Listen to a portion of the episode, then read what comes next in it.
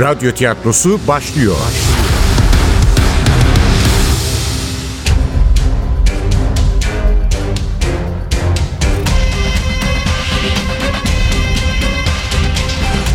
Sultanı Öldürmek 56. Bölüm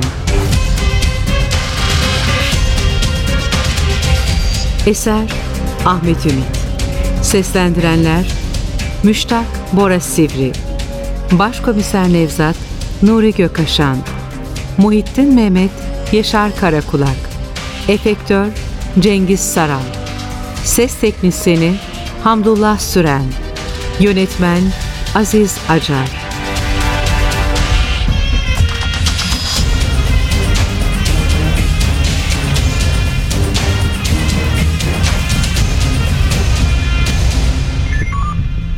Fatih Sultan Mehmet 1481 yılının baharında son seferine çıktı. Elbette bunun son seferi olduğunu bilmiyordu. Her zamanki gibi büyük bir coşkuyla hazırlanılmıştı yeni savaşa. Cihan İmparatoruna yakışır görkemli bir törenle saraydan ayrılarak Üsküdar'a ayak basan padişahın keyfi yerindeydi. Hasta olduğuna dair hiçbir belirti görülmüyordu. Gerçi son zamanlarda epeyce kilo almıştı.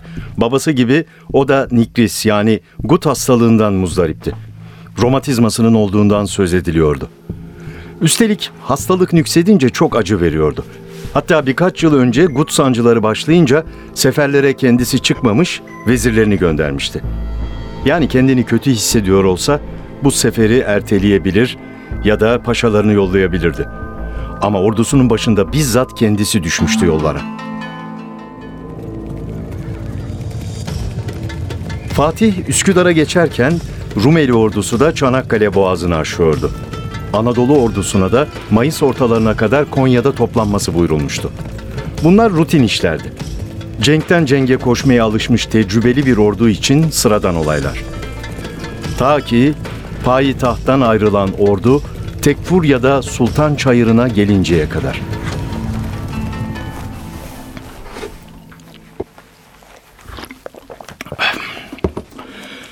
Bu arada tarihe meraklı olduğunuz için size ilginç gelebilecek bir bilgi.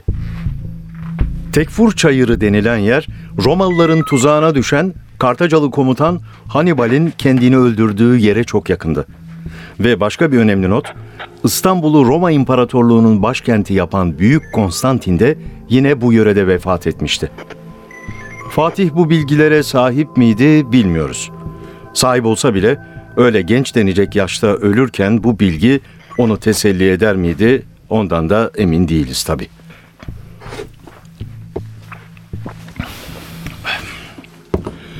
Payitahttan ayrılan ordunun büyük yürüyüşü Sultan Çayırı'nda durdu. Ansızın birdenbire ortada hiçbir neden yokken. Bir telaş, bir koşturmaca, alelacele otağı Hümayun kuruldu. Belki bilirsiniz, Otağı Hümayun Osmanlı Sarayı'nın çadır halinde yapılanmasıdır. Saraydaki birçok bina ve kurum Otağı Hümayun'da varlığını sürdürür. Bir tür seyyar sarayda diyebilirsiniz. Ne oldu? Sefere neden devam ediyor? Şey mi oldu ki? Neyi bekliyoruz? Henüz menzile varılmadan Otağı Hümayun kurulunca paşalardan Yeniçerilere kadar bütün orduyu bir endişe aldı. Ne oluyordu? Niçin yürüyüşe ara verilmişti? Fatih'in son sadrazamı ki kendisi Mevlana Celaleddin'in soyundan geliyordu, Karamani Mehmet Paşa, Rumeli ordusu ve Anadolu ordusuyla zamanında buluşmak için mola verdiklerini, Padişahımız Efendimizin de bu arada dinleneceği yalanıyla huzursuz askerleri yatıştırmayı denese de pek başarılı olamamıştı. Zira hakikat çok daha vahimdi. Fatih Sultan Mehmet birkaç gündür ağır hastaydı şiddetli karın ağrısıyla başlayan rahatsızlık giderek artıyordu. Ona ilk müdahaleyi Acem hekim Hamideddin Ellari yaptı. Fakat ne kadar uğraşırsa uğraşsın, hangi ilacı denerse denesin, tababet ilminin ustası olan bu doktorun çabaları hiçbir sonuç vermedi. Acılar içinde kıvranan padişahı kurtarmak için derhal Maestro Lacapo çağrıldı. Namı diğer Yakup Paşa hem başhekim hem de Fatih'in yakın dostu olan Yahudi doktor sultanı görünce büyük bir ümitsizliğe kapıldı. Acem hekim Lari'nin yanlış ilaç verdiğini, padişahın aldığı terkibin bağırsaklarını tıkadığını, artık hiçbir şey yapılamayacağını söyledi. Ne yazık ki söyledikleri de çıktı. 3 Mayıs Perşembe günü Fatih Sultan Mehmet hayata gözlerini yumdu.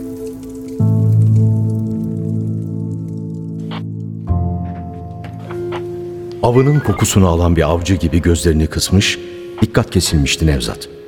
Sanki 500 küsür yıl öncesine gitmiş, Tekfur çayırının üzerine pıtrak gibi yayılmış rengarenk Osmanlı çadırlarının arasında gezinerek kudretli hünkârın katilini aramaya başlamıştı. Belki de otağı Hümayun'dan içeri nasıl girerim de olaya bulaşanları nasıl sorgularım diye geçiriyordu kafasından. Yani iki hekim var. Zanlı olarak görebileceğimiz kişiler onlar. Evet, iki hekim. Belki işlerinden biri Fatih'i tasarlayarak öldürmüş olan iki hekim. Belki her ikisi de suçsuz olan, sadece padişahı kurtarmaya çalışan iki hekim. Belki de her ikisi birden komplonun içinde olan iki hekim. Neden olmasın? Fatih'i öldürenler işi sağlama almak için iki hekimi birden satın almış olamazlar mı? Elbette her iki hekim de komploya karışmış olabilir. Tabii ortada bir zehirlenme varsa. Ama 49 yaşında bir adam, üstelik zorlu bir sefere çıkacak kadar kendini sağlıklı hissediyorken birdenbire niye ölsün? Gut hastalığından. Gut hastalığı insanı öldürmez ki. Kesinlikle haklısınız fakat sorun şu ki bundan 500 küsür yıl önce sizin Zeynep komiseriniz gibi kılı kırk yaran suç bilimcileri yoktu. O yüzden de kimse cinayetten şüphelenmedi. Aksine neredeyse herkes Fatih'in zehirlenerek öldürüldüğünü düşünüyordu. Ama herkesin katil adayı farklıydı. Yeniçeriler padişahın ölümünden sadrazamı sorumlu tuttular. Ayaklandıklarını söylemiştim ya. Ama durun durun sırayı bozmayalım.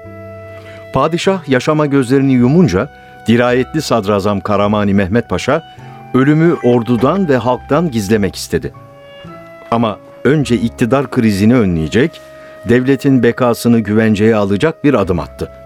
Fatih'in iki oğluna iki ulak yolladı. İkinci Bayezid'le Cem Sultan'a. Evet. Amasya'daki ikinci Bayezid'le Karaman'daki Cem Sultan'a. Padişah öldüğüne göre kardeş katlini makul gösterecek kanlı taht savaşı başlamış bulunuyordu. Hızlı olan, zeki olan, güçlü olan tahta oturacaktı. Bir tür iktidar rallisi de diyebilirsiniz. Sadrazam Karamani Mehmet Paşa'nın gönlü Cem'den yanaydı ki Fatih Sultan Mehmet'in tercihinin de küçük şehzade olduğu 2. Bayezid'den hoşlanmadığı söylenir. Fatih'e sadık bir başvezir olan Karamani Mehmet Paşa belki de bu sebeple Cem'e gidecek üç atlıyı daha önceden yolladığı rivayet edilir. Ancak Karaman'daki küçük şehzadeye haber iletecek üç atlı da Yeniçeri ağası Sinan Paşa'nın kurduğu pusuya düşürülerek katledildiler. Oysa 2. Bayezid'e yollanan Keklik Mustafa adındaki ulak, günlerce süren yolculuğun ardından Amasya şehrine vardı, padişahın ölüm haberini Büyük Şehzade'ye iletti. Gönderdiği ulakların akıbetinden habersiz olan Sadrazam Karamani Mehmet Paşa, Büyük Hakan'ın naaşını bizzat kendi nezaretinde gizlice bir arabaya yerleştirerek payitahta götürdü. Sultan Çayırı'ndaki askerlere de ordugahtan ayrılmamaları yönünde kati emir verdi. Ayrıca bir buyruk yayınlayarak Üsküdar'dan Karşıyaka'ya, Karşıyaka'dan da bu yana geçişi yasakladı. Şehirdeki acemi olanlarını da bir köprünün tamiri bahanesiyle şehirden çıkarıp kale kapılarını kapattırdı. Ama sadrazam padişahın naaşıyla Sultan Çayırı'ndan ayrıldıktan sonra nasıl oldu bilinmez, askerler bu acı olayı öğreniverdi. Yine komplo teorisi yazacak olursak, belki de birileri askerlerin öğrenmesini sağladı. Fatih'in katilleri mi? Siz detayları anlattıkça karmaşık bir saray entrikasyonun içine düşmüşüm gibi geliyor bana. Bilemiyorum artık. Ona siz karar vereceksiniz. Evet, padişahın yaşamını kaybettiği öğrenilir öğrenilmez ordugahta kıyamet koptu. Askerlerin ilk aklına gelen sultanın öldürülmüş olmasıydı. Ya da birileri onların kulağına bu ihtimali fısıldamıştı. Üzüntü, hayal kırıklığı, aldatılmışlık. Bu duygular her insanda kızgınlık yaratabilir ama mesleği ölmek ve öldürmek olan silahlı adamlarda yarattığı etki çok daha korkunç olmuştu. Öfkeden çılgına dönen askerler irili ufaklı gruplar halinde Pendik ve Kartal iskelelerine aktılar. Oradan kayıklara dolarak tez elden payitahta ulaştılar. Hiç anlamadan, dinlemeden evvela Karamani Mehmet Paşa'nın sarayını bastılar. Fatih'in en güvendiği adamı, aynı zamanda devrin önemli entelektüellerinden biri olan Sadrazam'ı öldürdükleri yetmiyormuş gibi bedenini orada tiftik tiftik ettiler. Kimi tarihçilere göre Hekimbaşı Yakup Paşa da o sırada katledildi. Belki de öldürülmedi. O sebepten Hekimbaşı'nı ele geçiremedikleri için askerler Yahudi mahallesine yöneldiler. Evleri, dükkanları yağmaladılar. Halkı kılıçtan geçirdiler. İş çığırından çıkmıştı. Başıbozuk takımı zenginlerin evlerine saldırmaya başlamıştı ki Fatih tarafından payitahtın muhafız komutanı olarak bırakılan İshak Paşa birdenbire tarih sahnesine çıktı ve isyana son verdirdi. E, Niye o kadar beklemiş ki? Keşke daha önce müdahale etseymiş. Gaflet diyebiliriz. Belki de İshak Paşa hazırlıksız yakalanmıştır. Yeniçerilerin olayı bu raddeye vardıracağını düşünmemiş de olabilir.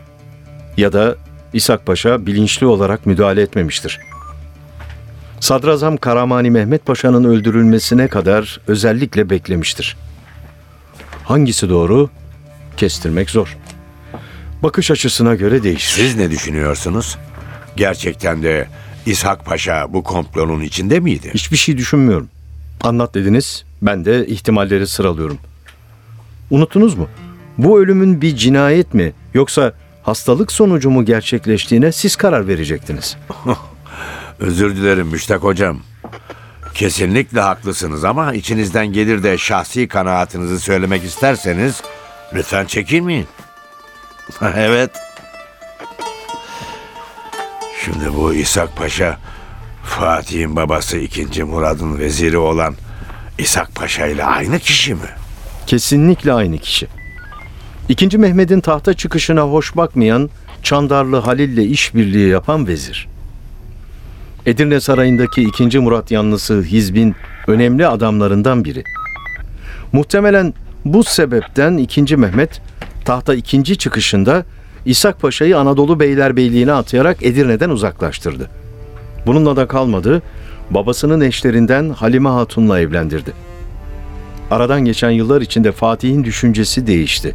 Babasının yakın dostu bu eski veziri payitahta çağırdı ve şehrin güvenliğiyle görevlendirdi. Yanlış anlamayın.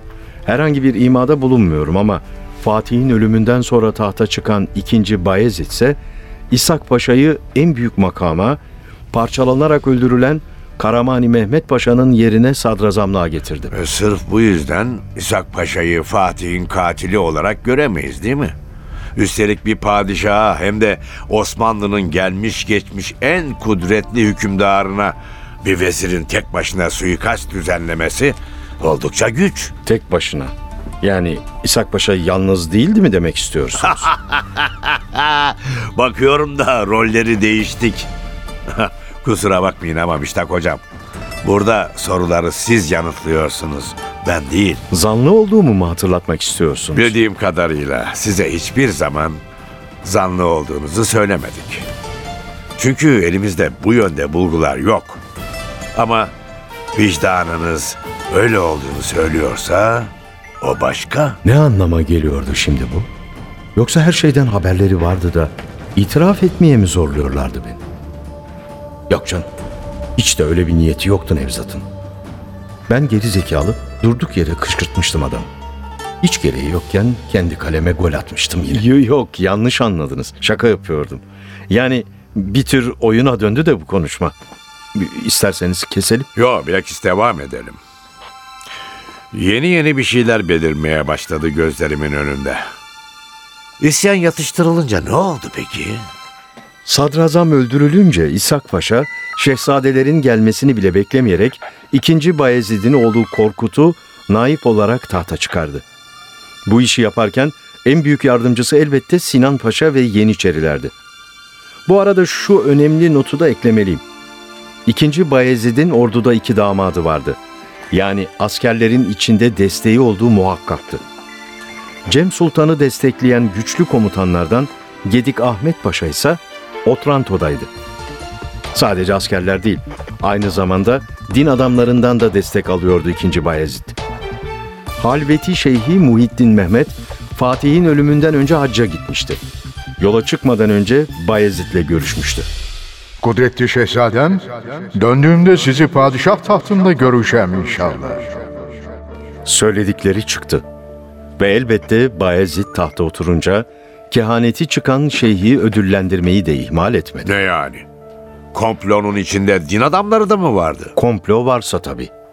Sadece din adamları değil, oldukça geniş bir çevrenin artık padişaha tepki duymaya başladığından söz edebiliriz. Sanılanın aksine ne yazık ki son dönemlerinde Fatih bazı kesimlerde çok da sevilen bir hükümdar değildi. Onun büyük imparatorluk hayalini gerçekleştirmesi için elbette devasa bir gelir gerekiyordu. Bitmek bilmeyen askeri seferler ordunun her daim ve her şekilde güçlü olmasını zorunlu kılıyordu. Her açıdan güçlü bir orduysa büyük mali kaynak demekti. Bu sınırsız mali kaynağı bulmak için Fatih'in uyguladığı ekonomik tedbirler ülkede hoşnutsuzluğu artırıyordu. Ve tabii Yeniçeriler. Sayıları gitgide artan bu profesyonel askerler gelirlerinin düşmesi nedeniyle padişaha tepki duyuyorlardı. Fatih'in ölümünden sonra yapılan ayaklanmayı Karamani Mehmet Paşa'nın öldürülmesini biraz da böyle yorumlayabilirsiniz. Neyse, biz hikayemize dönelim. Babasının ölüm haberini ilk alan şehzade olma ayrıcalığını doğru kullanan 2. Bayezid, 20 Mayıs'ta Üsküdar'a ulaştı. Öncelikle babasının cenazesiyle ilgilendi. Günlerdir bekletildiği için naaşı bozulmaya yüz tutan Fatih Sultan Mehmet nihayet toprağa verildi. Ve ertesi gün 2. Bayezid 31 yıl boyunca oturacağı tahtı oğlu Korkut'tan devraldı. Cem Sultan ise sonuçsuz savaşların ardından Rodos şövalyelerine sığındı. 14 yıl devam eden sürgün hayatının sonunda şüpheli bir ölümle hayata gözlerini yumdu. Artık 2. Bayezid tahtın tek sahibiydi.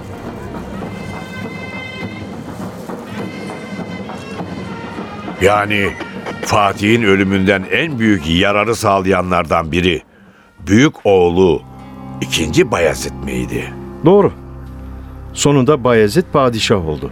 Ama Fatih'in ölümünden yarar sağlayan sadece o değildi. Efsanevi Hakan'ın ölüm haberi en büyük yankıyı Roma'da buldu. Pare pare zafer topları atıldı. Şehrin bütün kiliselerinde çanlar gün boyu çalındı. Az buz mesele değil. En büyük düşmanları hayata veda etmişti ki eğer Fatih bir on yıl kadar daha yaşasa dünya bambaşka bir yer olurdu. Bu gerçeğin farkında olan Venedik hükümeti Fatih'i zehirletmek için bir düzineye yakın girişimde bulunmuştu. Hatta Venedik Meclisi'nin Fatih Sultan Mehmet'i öldürmesi karşılığında Hekimbaşı Yakup Paşa'ya bir servet önerdiği bile yazılmıştır. Sadece Venedikliler mi? Büyük hükümdarlarla aralarında husumet bulunan Memlükleri de unutmamak lazım. Ama Nüset Hanım Fatih'i ne Venediklilerin ne de Memlüklerin öldürdüğünü düşünüyordu. Fatih Özoğlu 2. Bayezid'in öldürttüğüne inanıyordu. Evde bulduğumuz baba katilliği ile ilgili makale, şu Freud'un incelemesinden bahsediyorum. Sayfaların arasına konulmuş kağıdın üzerindeki sözcükler. Baba katilliği, oğul katilliği ve kardeş katilliği. Petricide, Felicide, Pretricide. Peki siz ne diyorsunuz Nevzat Bey? Artık konu hakkında bir bilginiz var. Haklı mıydı Nusret? Fatih'i gerçekten de oğlu mu öldürttü?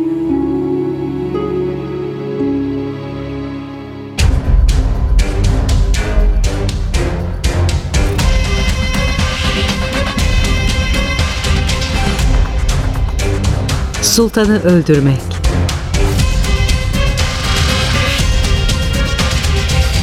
Eser Ahmet Ümit. Seslendirenler Müştak Bora Sivri. Başkomiser Nevzat Nuri Gökaşan Muhittin Mehmet Yaşar Karakulak. Efektör Cengiz Saral Ses Teknisini Hamdullah Süren. Yönetmen Aziz Acar